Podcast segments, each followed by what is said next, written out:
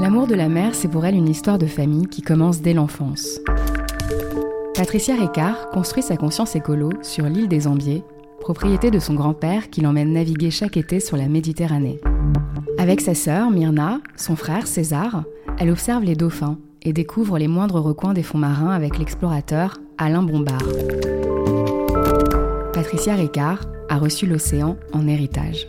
Depuis 30 ans, la petite fille de l'inventeur du pastis poursuit la croisade initiée par son aïeul. À la tête de l'Institut océanographique Paul Ricard, cette autodidacte se dévoue à la cause environnementale et à la protection des mers.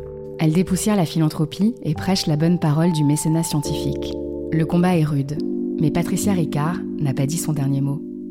Comme un poisson dans l'eau, cette entrepreneuse engagée livre ses confidences en off.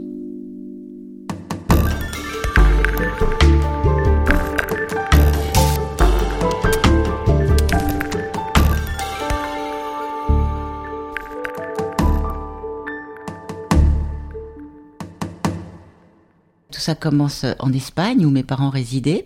J'ai eu la chance de naître dans une famille formidable, euh, de faire partie de la jolie et belle famille Ricard, animée par un, grand-père exceptionnel, donc qui s'appelait Paul Ricard et qui était euh, à la fois euh, un, véritable exemple, mais également il savait être un peu un professeur. il avait le temps d'être grand-père parce qu'il nous emmenait mes cousines et mes cousins l'été sur un bateau et c'était vraiment des, des moments formidables. Il était également très entouré et donc enfant j'ai eu la chance par exemple de rencontrer des gens comme Alain Bombard ou Jacques Cousteau, voilà. Et surtout, j'ai eu la chance euh, bah, de poser des questions toutes simples et d'avoir des réponses euh, formidables. Je me souviens un jour, j'avais demandé à Alain Bombard euh, qu'est-ce que c'est que la pollution? On commençait déjà à en parler. Et il m'avait répondu, Patricia, c'est simple, la pollution, c'est ce que l'homme fabrique et que la nature ne sait pas défaire. Voilà, je pense que si on disait ça à, beaucoup de gens, on comprendrait très vite le problème. C'était également, je crois, euh, l'éducation par l'exemple, parce que mon, grand-père était quelqu'un de, c'était un, entrepreneur, on dirait aujourd'hui un entrepreneur solidaire. Euh, il avait également un bon sens qu'on dirait paysan, mais moi je, pense que c'est un bon sens humain et humaniste. Et il avait été très frappé et un peu choqué lorsque une entreprise dont on taira le nom euh, à la fin des années 60 avait eu le droit de déverser des rejets de bauxite dans dans la rade de Cassis, qui est un endroit très beau. Et là, il avait commencé un petit peu à prendre le, drapeau rouge de la révolte et il avait réussi à fédérer autour de lui à la fois les pêcheurs, euh, les élus. Et donc, euh, ils avaient malheureusement pas eu gain de cause puisqu'ils n'avaient pas pu faire interdire euh, ce rejet industriel.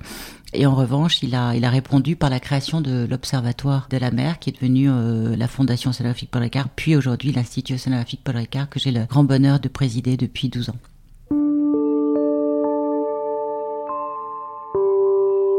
Mais qu'a-t-elle fait pour devenir l'une des figures de proue de la défense des océans?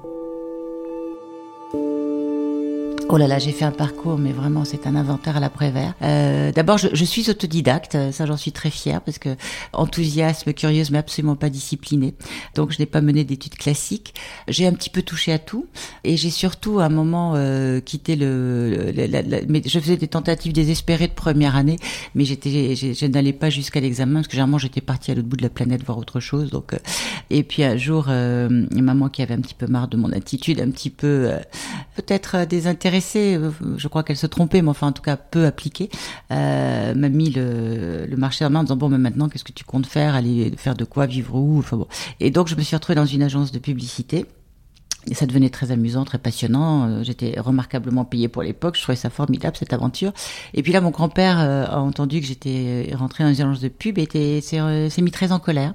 Et il m'a dit les conseillers ne sont pas les payeurs, les métiers ça s'apprend à l'usine, voilà. Et donc euh, on m'a proposé de faire un stage. Je pensais que ça allait être l'histoire d'un mois ou quinze jours, donc j'ai dit oui, bien sûr. Et en fait, je suis partie pour une aventure de sept ans un stage chez Ricard, puis chez Pernod Ricard. Et donc ce, ce stage m'a donné une espèce de de connaissance de l'entreprise un petit peu particulière. C'est-à-dire que je, si je me définis, si je pouvais me définir, je serais une espèce de concierge d'entreprise. Je ne sais faire aucun des métiers qui m'a été euh, présenté, mais en revanche, je, sais ce dont chacun a besoin pour le faire, et ça permet effectivement de créer des, des approches transverses. Ça m'a permis également de sortir un petit peu de, non pas de ma cage dorée, mais de, du monde privilégié dans lequel euh, la naissance m'avait fait euh, arriver. Et donc peut-être avoir un, un, dialogue et un discours où, la, la primauté de l'homme était peut-être un petit peu plus importante et cette dimension humaniste est importante. J'ai toujours eu le sentiment non pas d'imposture, mais d'un immense privilège. Et donc j'ai toujours voulu avoir deux jobs à la fois. Un qui était euh, celui dans l'entreprise familiale et celui que je ne devais qu'à moi-même. Euh, et donc j'ai toujours euh, trouvé des jobs parallèles. Et également, euh, j'ai beaucoup rejoint le milieu associatif euh, sur justement les aspects environnementaux, etc. J'étais engagée sur la Société européenne des directeurs d'environnement, j'étais engagée au WWF, j'étais engagée à Greenpeace, j'étais engagée à l'Institut européen d'écologie, j'étais en, fait comme je ne savais pas dire non, je sais toujours pas dire non d'ailleurs, j'étais engagée dans pas mal d'associations. Euh, à l'époque, on cherchait les administrateurs, c'était le début de la parité, donc j'étais là, j'étais la bonne femme idéale quoi, la ménagère de moins de 50 ans, euh, écolo et qui casse pas les préfectures, donc j'avais euh, j'avais un bon profil comme on dirait aujourd'hui. Après, j'ai commencé à travailler sur des choses peut-être un peu plus institutionnelles j'ai rejoint le comité euh, consultatif des terres australes et antarctiques françaises, euh, puis le, comité terminologie de de, de, du ministère de l'Environnement sous Borloo, parce que les mots sont importants.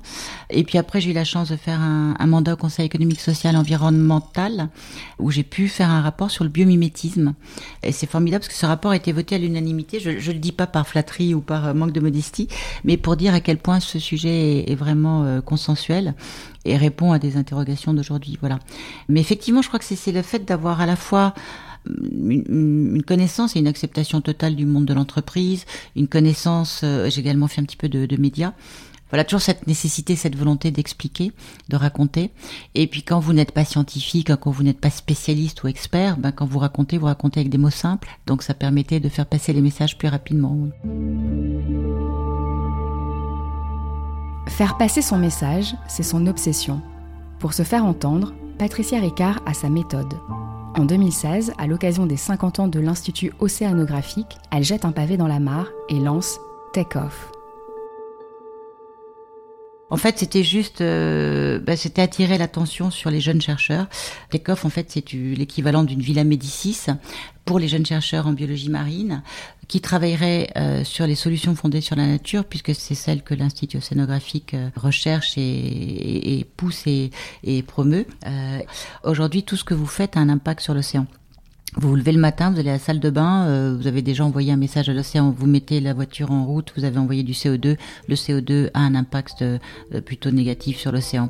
Voilà, c'est-à-dire qu'en fait, dès qu'on utilise de l'eau dans une usine, dans une cuisine, euh, dans une rue, ce que vous allez nettoyer, rincer avec l'eau va finir par le chemin de l'eau à l'océan. Et en fait, l'océan, c'est à la fois notre mémoire, notre futur, et c'est souvent notre miroir. Il n'y a qu'à voir les, les, quantités de, de plastique que l'on voit aujourd'hui. Ce sont des, des zones que l'on va retrouver soit dans des pays émergents qui viennent de découvrir euh, la consommation de masse et qui viennent d'avoir des grandes surfaces, qui viennent euh, proposer des, des, des, millions de produits avec des conditionnements plastiques, soit dans des pays où euh, il n'y a pas de, de traitement sélectif des déchets. Voilà, par exemple, si vous voyez la différence des côtes italiennes et des côtes françaises, vous êtes frappé de voir à quel point les, le littoral italien est peut-être un peu maculé, alors que si vous regardez les, côtes françaises méditerranéennes, c'est tout à fait surprenant. Euh, moi, je fais partie des rares personnes qui disent c'est mieux qu'avant. Moi, quand gamine, j'allais à la plage, je revenais avec les, pieds pleins de cambouis. Il y avait des, batteries sur la plage, il y avait des vélos, il y avait des bidets. Enfin, c'était vraiment dément. Mais comme il y a eu une conscience environnementale et tout un trajet euh, institutionnel français qui a mis en place l'ADEME, qui a mis en place le recyclage, qui a mis en place euh, l'éducation à l'école. Enfin, il y a eu tout un, tout un processus qui aujourd'hui fait de la façade méditerranéenne française un véritable exemple de développement durable et de prise en compte des impacts marins. Donc ça, c'est formidable.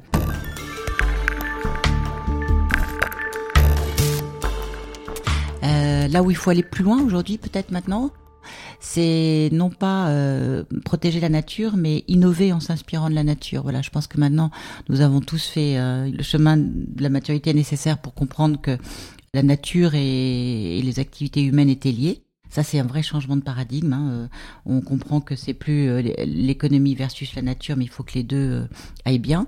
Et maintenant, le, le, deuxième pas, ça serait de se dire bon bah finalement, imitons sur celle qu'il faut préserver et sur celle qui est tellement plus durable que nous, la nature. Voilà. Donc, c'est des choses qui avancent. Mais vous savez, tout le monde vous dit que ça va très mal. Certes, ça va moins bien qu'autrefois, mais je trouve que la prise de conscience est en train de vraiment donné naissance à, la volonté de connaissance.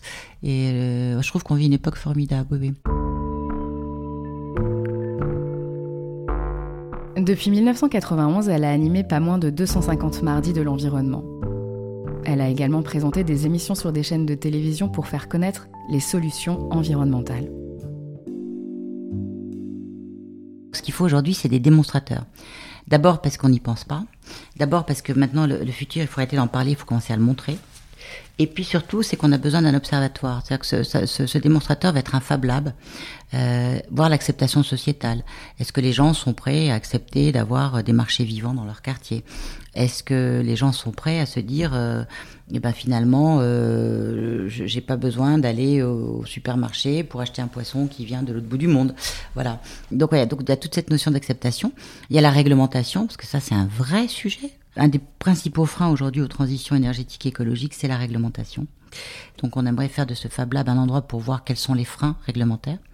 Et puis un endroit où on apprend ben, aux pêcheurs euh, leur possible reconversion au métier de demain. Hein.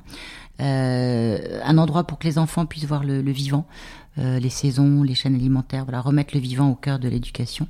Et puis tout simplement montrer qu'on peut faire mieux et que finalement ces transitions énergétiques et écologiques, ça peut être des opportunités formidables. Notre grand-père, il disait toujours un, un problème est un tremplin pour aller plus loin.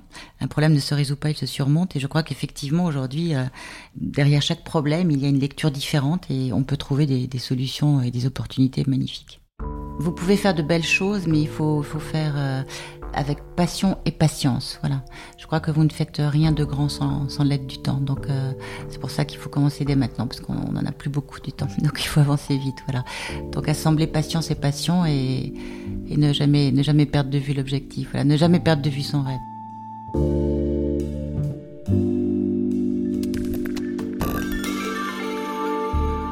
Et elle, quel était son rêve?